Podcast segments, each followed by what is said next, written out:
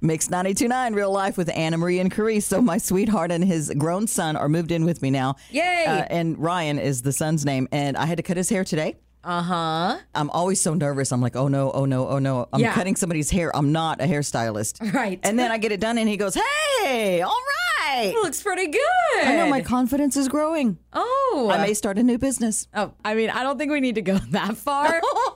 Considering your sample size is someone that you feed. he better say, hey, it Uh-huh. looks great. Yeah, this looks amazing.